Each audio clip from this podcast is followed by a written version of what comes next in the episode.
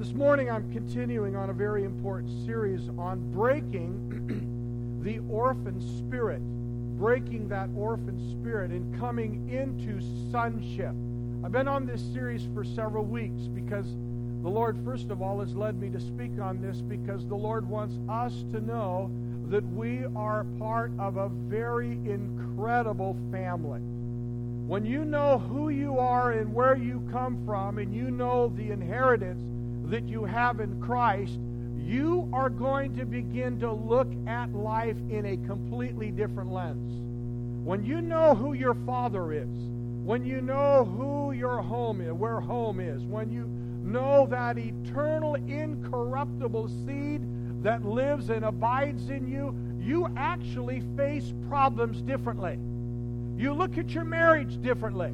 You look at your kids differently. You look at problems differently. You see, the purpose of the gospel was to bring about change. Everyone say change. God intended for you to be metamorphosed, to be transformed into His glory. He intended for you to experience glory, just like Dorina shared this morning. Here was a woman living in darkness years ago, even though she had a religious experience. She never really understood what it was to come into the kingdom. Today we have churches that are filled by massive thousands of people. They have come to church, they've identified with a religion or a religious experience, but they have failed to fully understand what it means to become a follower of Jesus. You see, when you follow Jesus, you begin to come into a new journey, a new experience. If you have never changed, if you are the same guy you were a year ago, same gal you were a year ago, if you are not moving from glory to glory, then somewhere you've stagnated. You see, you are in one of three positions. You're stagnating, you're going backwards, or you're moving forward. All of us are in one of those three positions. We're going backwards, we're standing still, or we're moving forward. New Life Fellowship is a church that is moving forward. We're going to move forward. And moving forward, by the way, is not always predictable. Moving forward means that God's going to take us in some areas that it's going to begin to shake us and rattle us at times. He's going to begin to break off some old things and old ways of thinking, and He's going to begin to break some bondage. He's going to begin to expose some areas in our life that hinders you from coming into the fullness of all that God has for you. You see, God's intent is to conform you to His image. He wants you to be just like Him. And what was He like? He raised the dead. He healed the sick. He cast out demons. He brought life to where there was death. Jesus went into situations. In fact, Jesus not only brought life and brought power and raised the dead, He even at times created a riot. Are you ready to create a riot? Uh-oh. Well, I'm not suggesting that God's out to try to create a riot, but I do want you to know that any time that you are moving in Him, you are going to make religious people unhappy. Religious people are people that like things predictable.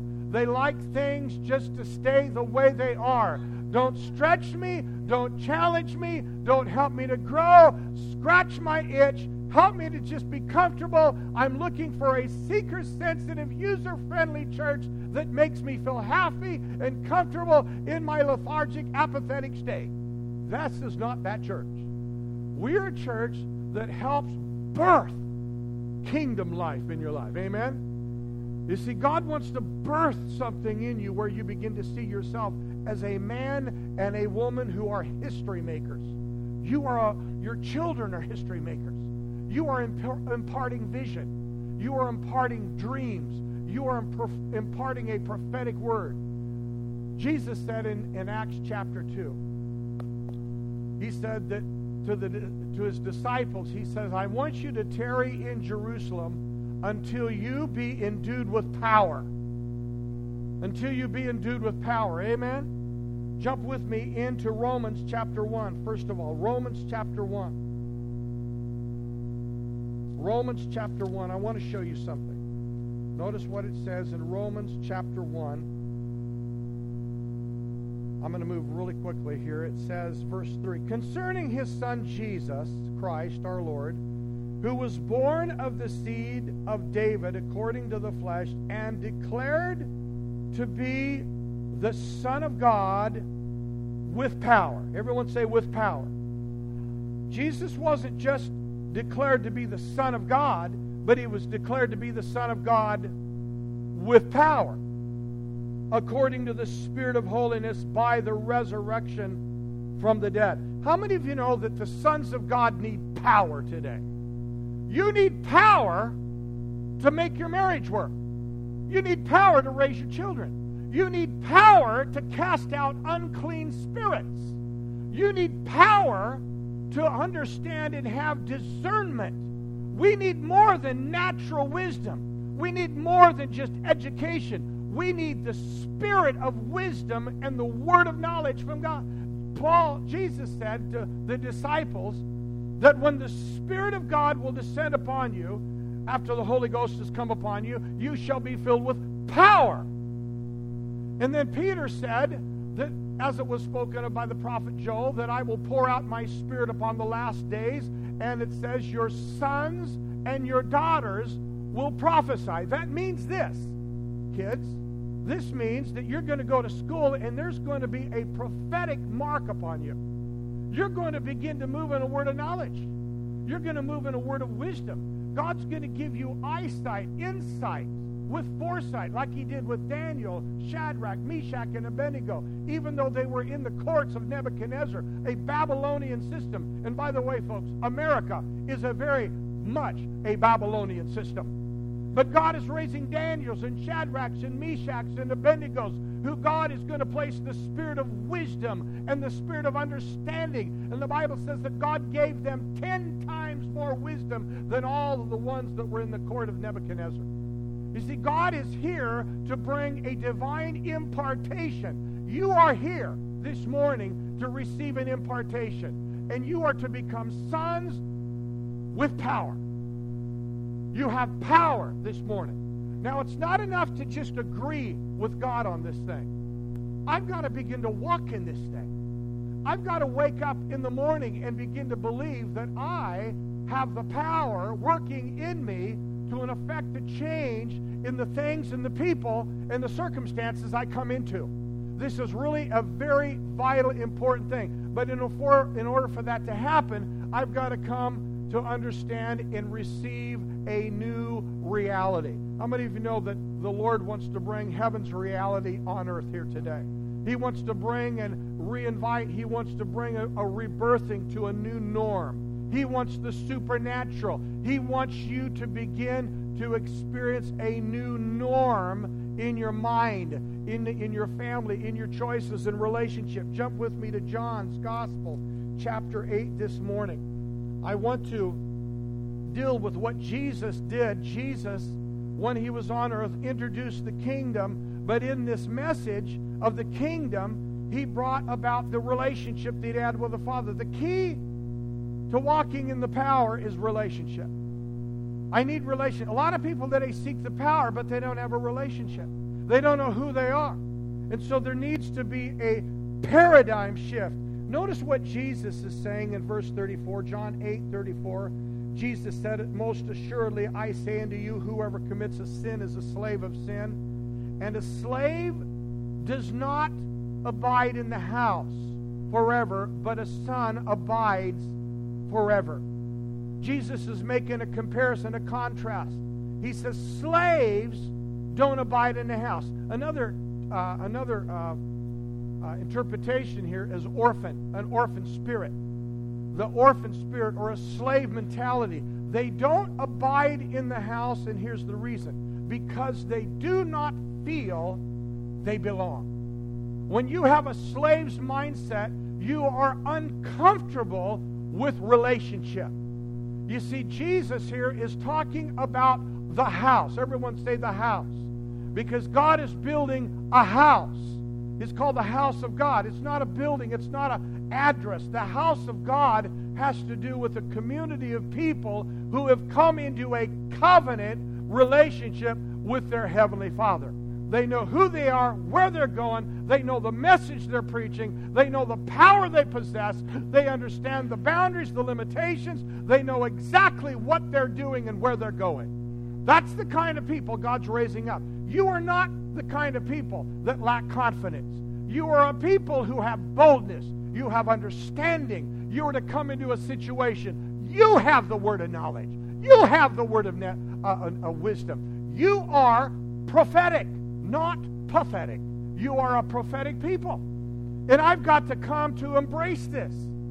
Now Jesus here begins to talk about these contrasts and comparisons. Notice verse thirty-six. He says, therefore, if the Son will make you free, you shall be free indeed.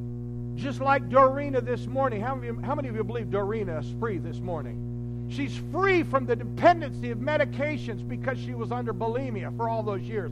She's free from cigarettes, free from alcoholism. We're not condescending, putting anybody down because of that kind of bondage. But here's what she come to realize. She realized that her body had been atoned and redeemed by the blood of the Lamb, and her body now is the temple of the Holy Ghost, and the Holy Spirit abides in her. And when the Lord began to speak to her the very day after we prayed, the Lord began to say, from now on, you will not need this medication. I will be all you need. And she trusted in the Lord, and she didn't go through one piece of withdrawal. God just completely delivered and healed her. Is that right, Dorina? I mean, say amen with you. Amen. I am. This is my witness. But see, God wants to do that with all of us. He's a delivering God. You know what's so amazing to me? Because there's a lot of pastors and preachers today that are not preaching this kind of a message. They're preaching the kingdom message as a someday message. Someday in the sweet old by and by when we meet on that beautiful shore. Folks, that's not the message this church preaches. Jesus said we've come into the kingdom now. Now is the time. The kingdom of, he- of heaven is at hand now. We're to embrace it now. But there are many pastors, there's many people. By the way, if you're not coming into the kingdom now and all you're preaching is a rapture theology, then guess what you're doing? You're, not, you're doing nothing but babysitting and bringing in the Melody Four Quartet and entertaining the people. That's what a lot of churches are. We're going to have another quartet here come and sing for us this morning. We're just going to have a, have a little shout, hallelujah time. No, I'm not interested in another Melody Four Quartet or another quartet. And by the way, I'm not against quartets and musicians and all that. But so much of church has become entertaining rather than equipping the saints for the work of the ministry. We're here to equip you. Why? What, what, what, what are you talking about, Pastor? How many of you know that what's going on in our world right now is really setting you up for a harvest? You see, right in our society right now, in the political field, in our economic arrangement, all these things that are happening around us right now are setting you up for a major harvest. I want to I want to say something. Uh, boy, the Holy Spirit just speaking to me right now. There is huge distractions against the church right now. Do you know that the center of community in our cities, the, the most central, most important thing in community today is what happens at school? Today, parents, I, I couldn't believe, yesterday my wife and I, we went over to our athletic club and we were over there and And they're having a big swim meet. They had five schools coming together for a swim meet. I'm not against schools. I'm not against sports. I'm not against all the other academic things that are going on. But but I want to, what I want to bring to your attention, church, I, I want you to hear what I'm saying. I'm not putting those things down. I'm not against sports. Let me say it again. I'm not against things at school. But I want you to know that schools today got your kids coming before school and after school, and they got they've got them working on concession stands and on, on all of these different things. Our kids are so loaded down. Their time schedules are so filled at school. I know a kid, even right now, they get up and they have to be at school at six thirty. They don't come home till eight o'clock at night because of extracurricular activity. And I confronted this parent one time. And I said, Where is the gospel and where are the purposes of God being established in this child's life? Well, they got schoolwork and they got this and they got that and they got this. And I'm asking you, what good is that going to bring as far as eternal value in the life of that child? Let me tell you, folks, do you know what schools are after, the uh, especially the administrative aspects? They're after money. It's the sports, when it all comes down to all the, what the schools are doing, it's all about money in the kitty. It's all about getting money in, in what they got your kids doing is before school, after school, practicing, playing, and doing this. And again, I'm not trying to put that down, but there comes a point where you as a parent need to say enough is enough. Me and my house, we're going to serve God, and we're going to equip our children for the things of the kingdom. We are on the brink of a harvest, and we need to get our priorities in line and get it back into the house of God. I remember years ago when my son David was a pitcher. He was a left-handed pitcher on a baseball team, and his coach said, uh, Mister Gallagher, I need your son. He needs to come on Wednesday nights because I need him to practice. And I said, he will not play on Wednesday nights. He's going to be in the house of the Lord being taught the Word of God. And he says, well, then he won't have, he won't get a pitch then on our team. And I said, that's okay with me. Thank you. I want to tell you something. There comes a point where you as parents need to draw a line. You may think, oh, Pastor Ray, I'm feeling guilty. Well, I'm not trying to make you feel guilty. I want you to understand there's a war for your priorities today. There's a battle for your time. When you stand before the judgment seat of Christ, and we stand before the Lord someday, and we say, what did you do with the time and the talents and the gifts and the money and all the things I gave you? Well, Lord, I, I was taking my kids to football practice because I thought that football, I mean, it, it makes a man out of him, doesn't it, God? No, that doesn't make a man out of him. That might put a plaque on their wall, give them a little ribbon, give them a trophy. They can sit on the shelf. That's all it does.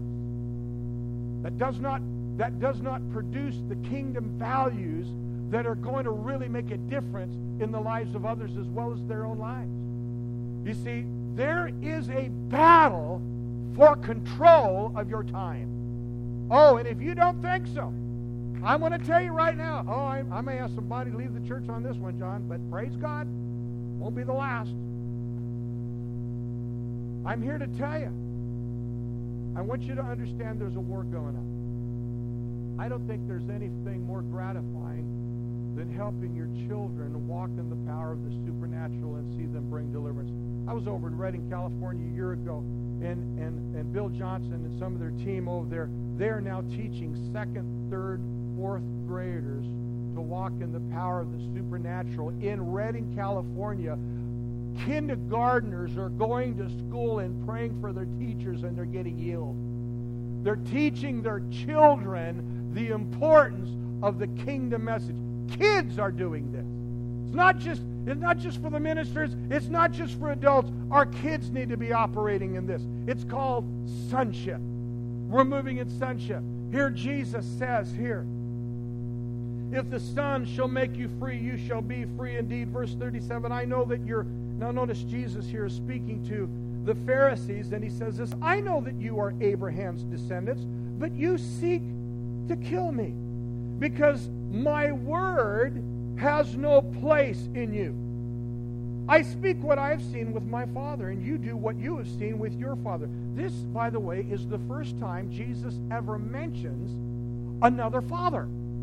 He's always talked about his father, but now as he's talking to the Pharisees, he says, you speak from your father, the devil. He, Jesus here actually calls Satan a father, and he, he's actually calling Satan the father of their religious movement.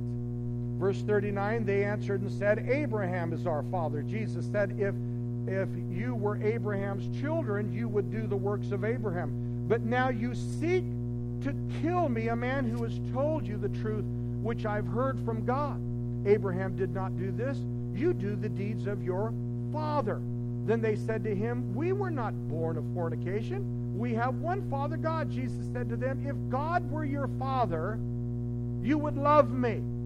For I proceed forth and come from God, and I have come, I have nor have I come from myself, but he sent me. Why do you not understand my speech? Because you are not able to listen to my word. You are of your father, the devil, and the desires of your father you want to do.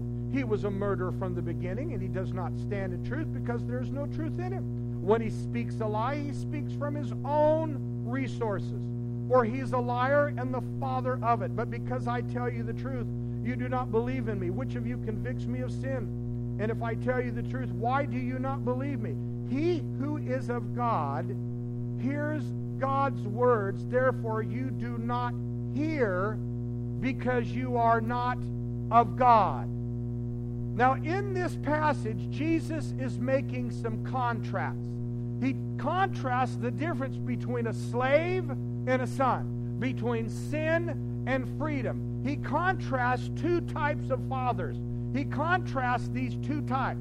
He brings these comparisons for a very important reason. So that these Pharisees, by the way, it may not sound like it, but do you know that Jesus really did love the Pharisees? I know he, you, you might think, well, man, he sure rebuked them a lot and uh, uh, was strong with them. But remember, the Bible says in Hebrews, for whom the Lord loves, he chastens. He actually did love the Pharisees. He cared about them. He did not want them to die in their sin. And you know, when, when someone speaks into your life, don't see it as a threat. Someone who loves you will speak truth to you because they care about you. They really care about you. But here we find that Jesus is addressing the hardness of their heart. And the one thing he says that we find here, he says that your father is the father he's of the devil. He says, for you seek to kill me. Let me tell you something about an orphan spirit. An orphan spirit always kills intimacy, always seeks to restrict, restrain, or resist, sabotages, undermines relationship. It's not that they're just trying to kill Jesus. They're trying to kill anything that Jesus has to say. He, in other words, the spirit of slavery always distance themselves from anything that involves intimacy. When Jesus was saying, you seek to kill me, what the Holy Spirit's trying to say here is that once you become a son, you want to abide in the house. Once you become a son, you invite relationship. There's an invitation. There's a desire for closeness. We at New Life Fellowship, we want intimacy with you. We want closeness with you. We want accountability. We want relationship. We want to be an open book with you. We believe that we are to be people of the light. We don't walk in darkness or in shadows. We believe that our lives need to be in the light. That means that there's nothing hiding because we live in the love and the grace of God. That's an important thing. You want to be in a church where there's light, don't you? How many of you want to be in a church? Well, there's a lot of people that want to be in a church where there's darkness. This guy, I like the church where there's shadows. No, don't bring too much to light. Just give me shadows. Give me, it's amazing how sometimes there may be those attracted to the dark. And notice what it says. If you were of the Lord, you would hear my words and you would not try to kill me. You see, the spirit of slavery, the spirit of a slave, the spirit of an orphan spirit always questions and doubts the love of the Father. It always has a problem with the Father image. Now, what is an orphan? An orphan is a person, by the way, you can have an orphan uh, mentality even though you could even be born again. You could even be born again and still have an orphan mentality. An orphan is a person who does not have a father or a mother or does not relate to a father or a mother. They have a difficult time communicating, difficult time with being open, communicating, building a bridge, seeking restoration, reconciliation. An orphan spirit often lives in a bubble of fear, often in fear. And so what happens, they will gravitate. And by the way, people of the same feather usually flock together. And when they flock together, they begin to feed off each other's wounds. And they feed off each other's problems. And, oh man, were you beat up? And were you treated like that? Yes, I was. Oh, look at my wounds. And we love to show our wounds as battle scars. But sons rise above that. We don't sit there and lick our wounds. We come up to that place of what Jesus has accomplished in the cross, and that's coming into that place of wholeness and healing. Now, I want to I want to just move really quickly on some things, because I think we need to recognize there are five things I want to share with you right off the bat that needs to happen in order for us to break that orphan spirit. The first thing that we need to do is dismantle the dismantling of the system or structure of lies that have been built into our mind and spirit over a period of years. An orphan spirit has a structure of thinking. That structure of thinking or lies were built. It could have come from your natural family. You could have been treated horribly when you were a child. Your parents didn't love you. Maybe they didn't affirm, show affection to you. And you begin to not trust. But see, in order for you to become a, a son, we must dismantle that structure of lies in our in our mind. How many of you know you can't be changed until you're willing to change the way you think? It starts with the way I think. I have to dismantle. There's a system. There's a structure of lies. That's, that's why people don't come in to the fullness of what God has. I remember talking to one guy one time. He says, Pastor, I just have a hard time trusting anybody. And I said, where did that come from? He says, part of it was, is because the people I used to look up to when I was a child, all they ever did was lie to me. They never kept their promises. My father never told me the truth. In fact, he tried to convince me to lie with him and for him. I do not trust anybody. I said, we need to dismantle that structure and system of lies. And the only way that can happen is when you have been exposed to the revelation of who Jesus really is. And it's his love. But that dismantling is the first thing. Secondly, we we need to learn to release control of doing it my way. Everyone say, release control. If you're going to break the bondage of the orphan spirit, you must release control to the reality and learn how to listen to the Father and believe what he says. Control is a big, nasty problem with people with an orphan spirit. Have you ever dealt with a stubborn person, a person with an orphan spirit, a person who has a problem with authority? The issue is about control, but behind that issue of control is fear. We've got to break that thing. Number three, we've got to also respond to authority as a positive step in life. Let me tell you, if you don't come to trust God as a positive step, you'll never change. You'll never experience the goodness of God. I've got to respond to authority, his authority, as a positive step. I've got to see it as a positive move in my life. You cannot remain isolated. The Bible says, Proverbs twenty-six verse one says, a man who isolates himself seeks his own desire. You see, a man who isolates, he does what he wants to do because it's all about him. An orphan spirit. Often. The fourth thing is that we may, we need to be able to receive good things and positive affirmation from our Heavenly Father, as well as from those around us. I need to be able to receive good things. I need to be able to identify them, and I need to be able to call them out. It's really important. You know, I, we had a we had a young man living with us. Uh, my wife and I brought in. Actually, we've had several young men, but I remember this one young man come into our home. He lived with us for a while. Uh, he'd come out of a, a broken home situation, and he was constantly negative. Well, in our house, we don't allow negative speech like that. And I, I sat him down. I said, I know you've come out of a, a kind of a rugged past, a rough past, but in our house, we learn to see things through the lens of God's goodness, because God is good, and God's goodness and God's love always overcomes evil. And I said, when you begin to live with the Gallaghers, we want you... Now, by the way, we've we've had our share of troubles, by the way. We're not a perfect family either. But one of the things that we've had to learn to do is we've had to learn to exercise our faith. We've had to learn to take a hold of God's promises and stand on them. And guess what happened? it began to change the atmosphere in the home. We had to make some agreements with God. We had to dismantle wrong thinking. We had to get rid of... We will not allow bad attitudes in our house.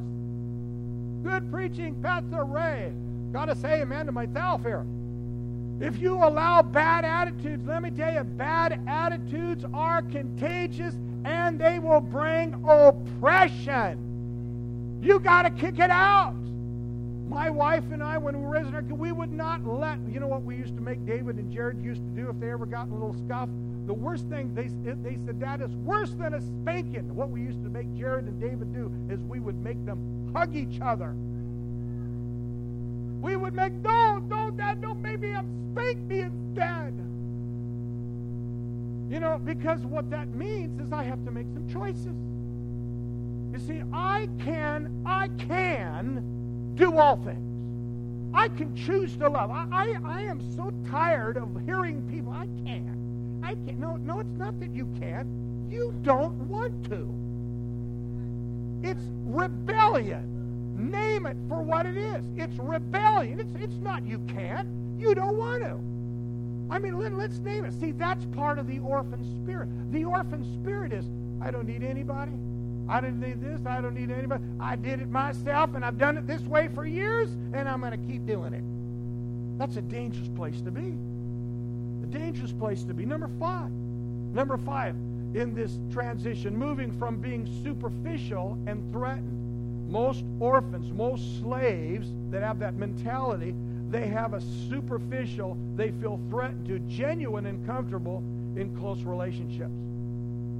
They feel threatened by that. And because of that, we, we need to move from superficial relationships into something that's genuine. Amen?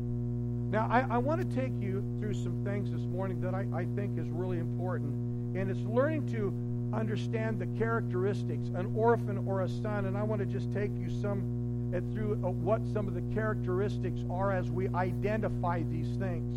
Because, first of all, we need to know, you know, it's possible for you to know or not know that you actually have a problem in this area.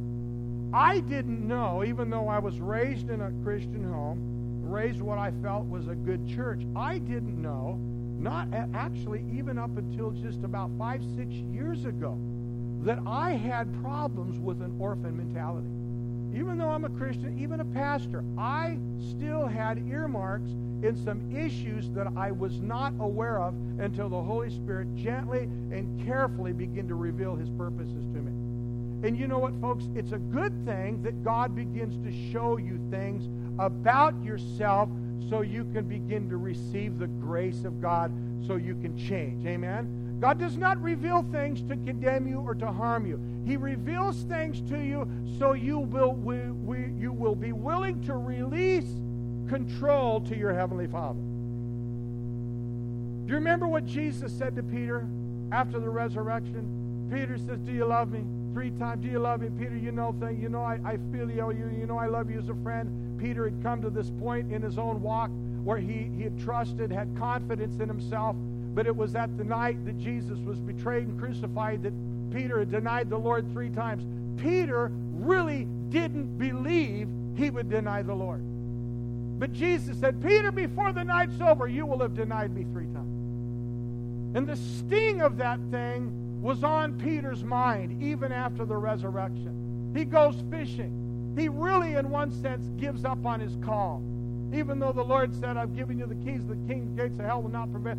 All these things. But Peter had given up. But yet Jesus comes back, cooks the meal, asks Peter three times, Peter, do you love me?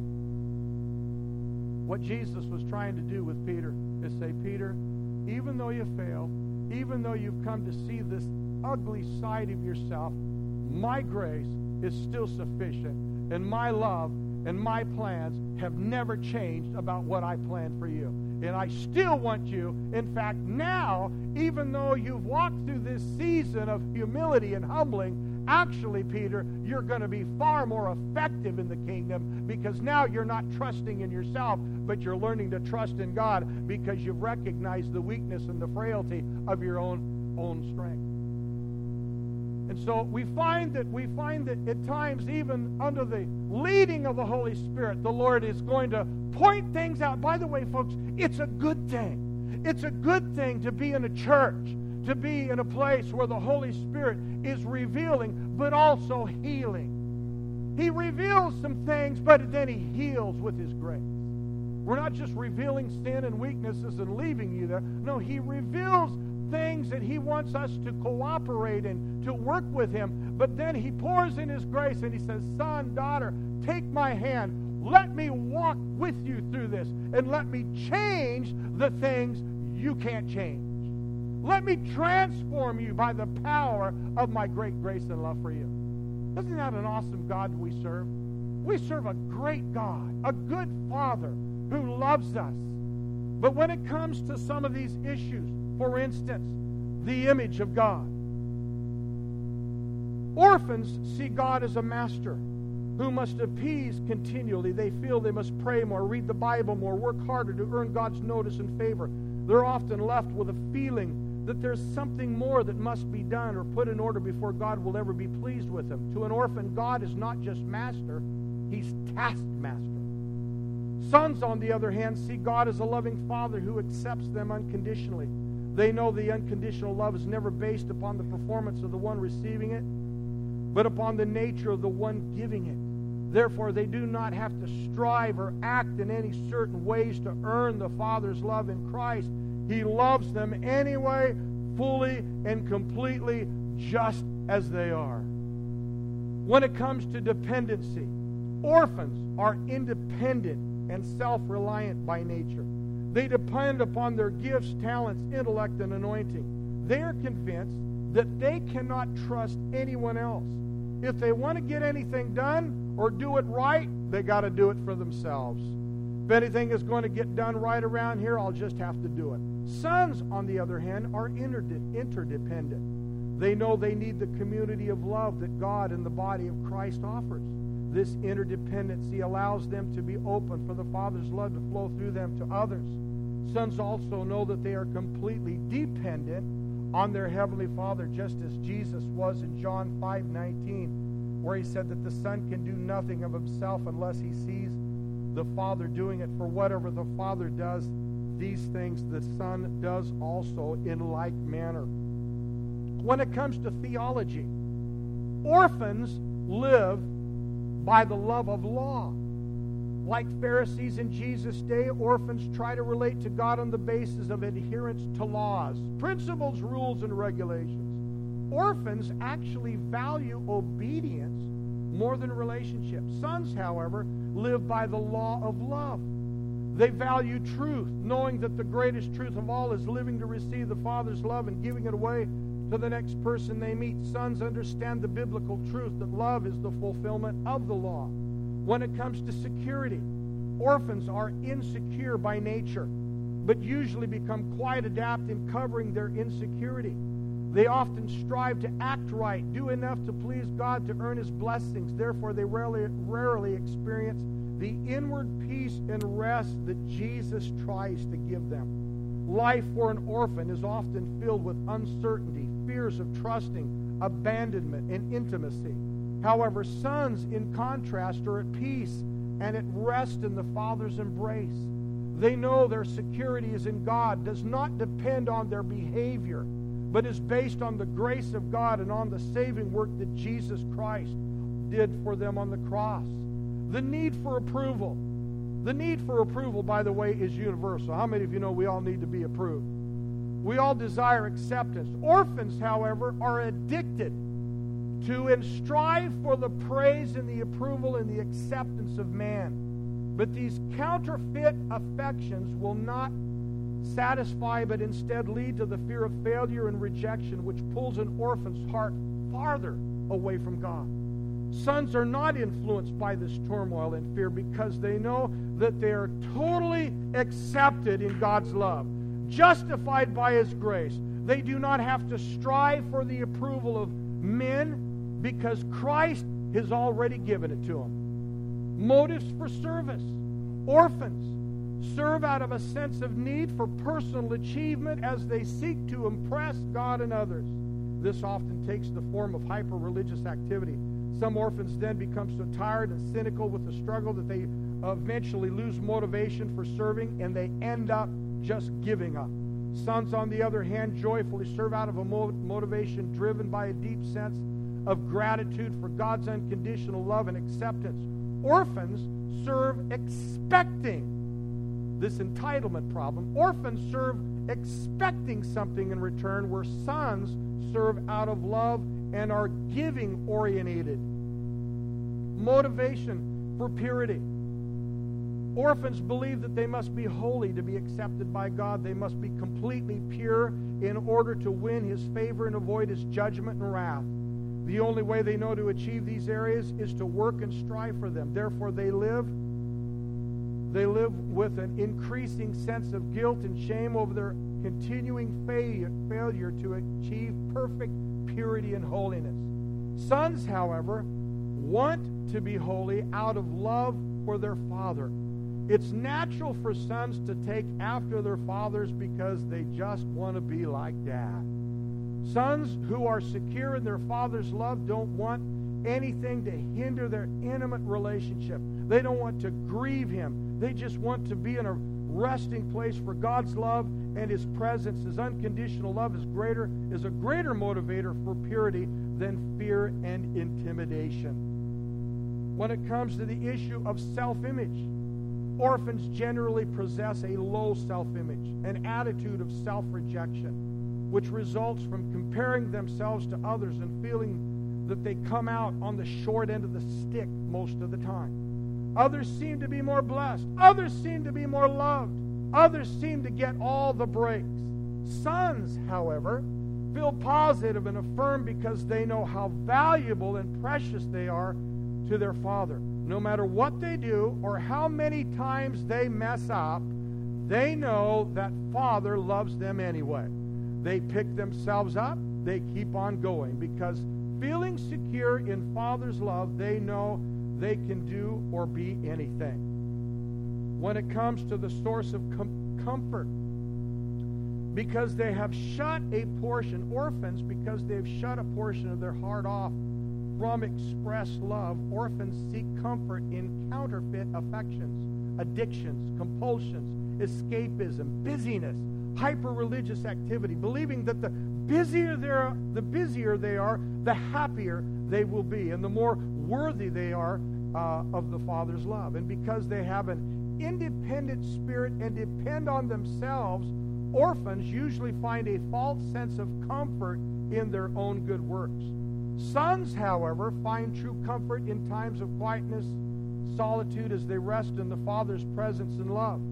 They have discovered that once having tasted of that place of rest, everything that the world has to offer pales in comparison.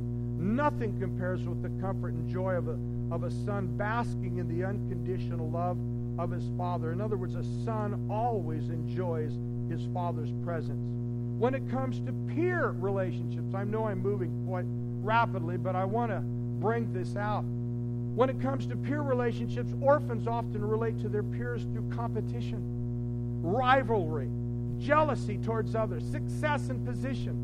They believe that they have to fight, scramble for every advantage and desire. Orphans cannot genuinely rejoice over the success or the advancement of others.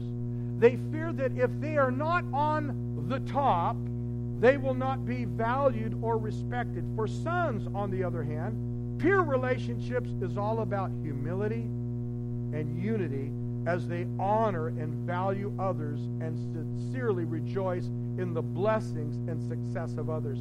Sons are secure in their own identity and position, and their need, and there's no need for fear of success of the advancement of others because sons know who they are. When it comes to handling other people's faults, conflicts are unavoidable in everyday part of whatever, whenever people interact. Therefore, effective conflict resolution is a vital part of health, healthy interpersonal relationships. But orphans, on one hand, being self-focused, generally resort to accusation and exposure of other people's faults. They like to bring out people's faults while denying or trying to hide their own. In an effort to make themselves look good, they attempt to make others look bad. They seek to build themselves up by tearing others down and destroying relationships with issues of control, criticalness, possessiveness, or even the lack of respect and honor. Sons, however, are relationship-oriented. In love, they cover, not hide, other faults as they seek to restore those individuals in a spirit of love and gentleness. Covering a fault is different from covering up a fault. Covering protects a person from humiliating and destructive exposure until the conflict or fault can be resolved.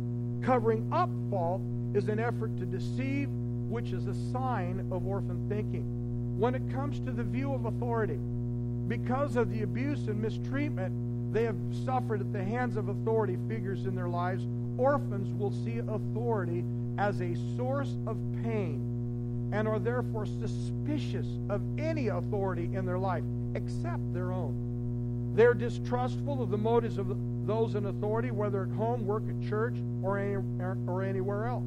This is this in due is at least in part of their lack of a heart attitude of humility and submission. Orphans resent and fear suggestions that they should submit to anyone by getting underneath them and supporting them. They regard being subject to someone else's mission as nothing more than allowing themselves to be used by that person. Sons, however, look at authority differently. Sons are respectful, honoring, legitimate of legitimate authority, seeing authority figures as ministers of God for good in their lives. Another way of illustrating this contrast is to say that sons are teachable, but orphans are not. When it comes to the view of admonition, this is my last one. By the way, I had twenty to go, but I'll quit on this one here. View of admonition, orphans have a difficult time receiving admonition, even godly admonition, because they have a difficult time acknowledging when they themselves are wrong. In their own minds, they must always be right. So when admonition comes, they receive it as a personal offense or rejection. Have you ever have you ever tried to help somebody out? You bring something up and they receive it as an attack. Instead, you're really trying to help them. That's an orphan spirit. A son can receive admonition, an orphan can't. To justify their conclusions, they focus on the faults of others, blaming others, trying to vindicate and justify themselves, become negative or accusatory. They close their spirits to the ones trying to speak admonition to their life. Sons, however, receive admonition as a blessing and a need in their lives because it exposes faults and weaknesses that they may not have been aware of. They seek to put these weaknesses to death before they become relationship-threatening problems. Even though admonition may first cause their fur to bristle, they recognize it as a valuable correction and an opportunity for growth. Without growth, there is no maturity, and without maturity, there is no inheritance. I want you to close last scripture, and I'm going to close. By the way, I'm going to give my next ten next Sunday, but jump with me last scripture, Galatians chapter three. How do we move? How do we move into this place of sonship? I want to close with this passage. Galatians chapter three, verse twenty-six. Amen. How many of you know we have a we've got a good God who wants to heal us today? I want I want you to know, folks, we didn't bring these comparison contrasts out to step on anybody's toes. By the way, I got to be honest with you, everything I read to you, I've had problems with on every single one of these things. But you know what? I'm so glad our Heavenly Father doesn't give up on us, and He brings us into sonship if, if, if we will not harden our hearts. Today, if you will hear His voice, do not harden your heart. The Bible says, Galatians three twenty-six, for you are all sons of God through faith in Christ Jesus. For as many of you were baptized into Christ, have put on Christ. What does that mean? Well, jump down to verse twenty-nine. When you, through faith, put on Christ, it means if you are Christ, then you are Abraham's seed and heirs according to the promise. Here's the point. The Bible says we become sons through faith. Anytime God begins to reveal something to you, there needs to come a point or a place in your life when you hear that word, that that word begins to impart faith to you. Like Brother Vince said this morning, I don't have to try to work up faith in God. It's the Lord who gives me his faith. The Bible says that faith comes, how? By the hearing of the word. Why does the hearing of the word impart faith? Because the word of the Lord are God's promises to you about how valuable you are to him. He comes to value you. Why do I, why can I embrace myself as a son this morning? How come I can choose to put on Christ? Because God's love and God's grace is far greater than my sin. It's far greater than the orphan spirit of the mentality or the spirit of fear that I have in my life. And what I want to share this morning and leave with you is that the Bible says that he has given you beauty for ashes, given you the oil of joy for mourning. He's given you the garment of praise for the spirit of heaviness. But what that involves is an exchange. I have to learn to say, Lord, I release this orphan mentality. I release, I release control of feeling sorry for myself. I release the fear of authority, the fear that the enemy has put into my mind, the structure of lies. You see, all of us this morning have a structure that guides the way we think. All of us this morning have a structure. We have a system that guides how you live your life. It guides how you respond to God, his promises, how it, how it guides you in relationships. If you're a person that says, I can't, then somewhere in the system, in the structure of your mind, the enemy has planted a lie. And you have to, first of all, identify that lie. You have to take ownership of that lie, and you have to renounce that lie. You have to replace the lie with the truth of God's word and let God be the winner. You know what, folks? I do not let lies live in my head. You can't allow that. Well, what are some lies? Well, here are some lies. You will never overcome. You will never amount to nothing. You can never love anybody again. Those are lies of the enemy. Another lie is you will never amount to anything. That's a lie. You will never reach God's best for your life. Another lie is that you have gone beyond the point of no return. God can't forgive you. That's a lie. Pastor Ray doesn't like you. That's a lie. Pastor Ray and John don't like you. That's a lie. How many of you know that the devil would love to put a wedge between us and you? I mean, do you know how the devil destroys the church? By dividing the church. By planting lies. You see, we are a church that welcomes intimacy. We want intimacy. But you know what comes with intimacy? Accountability. And relationship. Communication, faith. Well, also, there's responsibility. How many of you believe you're going to have any healthy relationship? There's, there's some responsibility. You see, a son, do you know one of the things that happens in son placing when the Bible says that God has not given us the spirit of fear, but the spirit of adoption, which in the Greek means son placing? When a father brings a son, it has nothing to do with bringing an orphan who is not part of the family. uh, adoption in the Greek during the Roman times when the Apostle Paul uses the spirit of adoption in Romans eight. Adoption had nothing to do with bringing a child in from the outside. Adoption in the Roman culture of that day had to do with a father literally taking one of his sons when that son had come of age, and he would take that son down to the marketplace. In fact, I'm just going to use, uh, David, why don't you come up here? I'll take